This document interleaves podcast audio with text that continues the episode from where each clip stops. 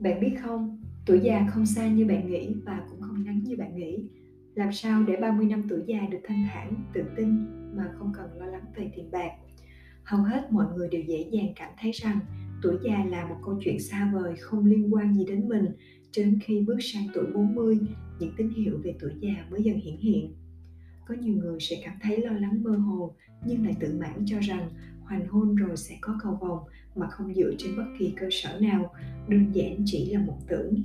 Tuy nhiên, tuổi già không xa như mọi người nghĩ, cũng không ngắn như bạn nghĩ và trừ khi bạn chuẩn bị cho nó, nếu không một tuổi già yên bình và hạnh phúc sẽ không bao giờ đến.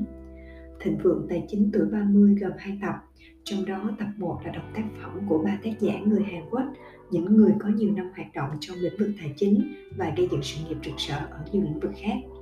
Tác giả chính Go Đốc Song bên cạnh kinh nghiệm làm việc tại các tập đoàn lớn, công ty kế toán, kế toán thuế, chủ ngân hàng đầu tư, ông còn là giáo sư cao cấp tại Hội đồng Giáo dục Nhà đầu tư quốc gia Hàn Quốc. Ông giảng dạy về đầu tư, hưu trí, thừa kế, công nghệ tài chính và tiết kiệm thuế tại các trường đại học, cao học, các tập đoàn lớn, ngân hàng, công ty chứng khoán, công ty bảo hiểm, bộ thông tin và truyền thông.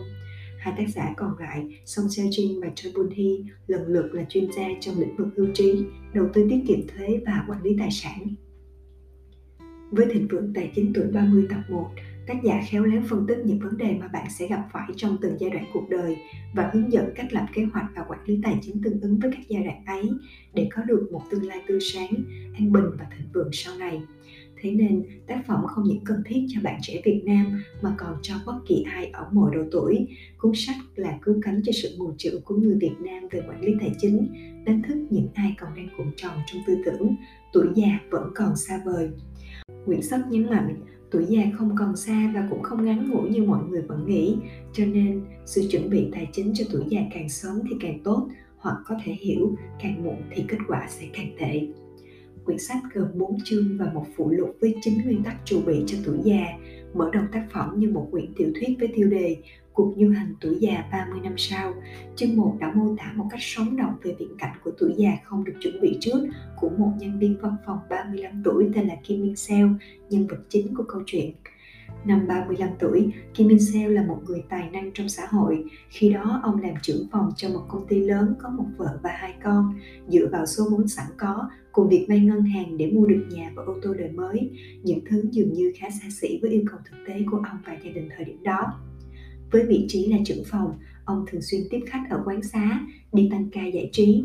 Ngoài ra, khi nhận được lương thì ông lại tất bật với các khoản chi tiêu vào tiền sinh hoạt, tiền trả góp cho chiếc xe ô tô, tiền thẻ tín dụng, tiền học cho con cái. Quá bận rộn với cuộc sống, không có kế hoạch chi tiêu hợp lý, không biết cách tiết kiệm vốn để làm gia tăng tài sản dẫn đến tình trạng tài chính suy kiệt. Năm 40 tuổi, ông buộc phải bán nhà để trả tiền ngân hàng, nhưng vì sĩ diện nên vẫn thuê một căn nhà to để gia đình ở. Hậu quả của việc không biết cách quản lý tài chính và dự trù cho tương lai là năm 70 tuổi, ông và vợ phải ở trong viện dưỡng lão và vẫn phải loay hoay với vòng xoay cơm áo gạo tiền. Trong khi đó, bạn ông có tên Jang Eun Woo lại có lối sống hoàn toàn khác. Trong suốt những năm đi làm của mình, Jang Eun Woo sau khi tan làm đều về nhà mà không la cà quán xá K2, K3 như là Kim Mi Seo. Jang Eun Woo thường xuyên lập dự toán chi tiêu rõ ràng, ông cũng chỉ mua một căn nhà với diện tích vừa phải, biết cách kiệm để đầu tư cho tương lai. Ông biết chuẩn bị số vốn, sau đó dựa vào sức mạnh của lãi kép mà tạo ra được nền tài chính vững bền cho bản thân và gia đình.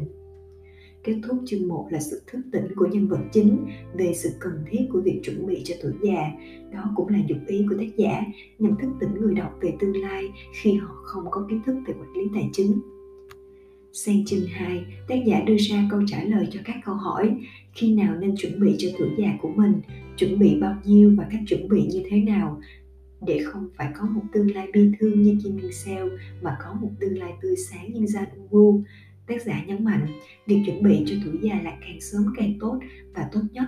Mỗi người nên tự tính toán cho bản thân thông qua các bước như tìm hiểu tài sản ròng hiện tại, tìm hiểu về chi tiêu hàng tháng, giả định thời gian làm việc, lựa chọn tiêu chuẩn cuộc sống của mình khi về già và tiến hành đầu tư thường xuyên để chuẩn bị cho tương lai đó. Trên này tác giả lấy nhân vật Kim Sale làm ví dụ nên rất dễ hiểu và người đọc hoàn toàn tự tính toán được tài chính cho bản thân Với chương 3, vì 30 năm tuổi già thịnh vượng, tác giả đưa ra các gợi ý nhằm nâng cao tỷ lệ lợi nhuận. Thay vì tiết kiệm, mỗi người nên biết cách đầu tư dựa vào sức mạnh của lãi kép.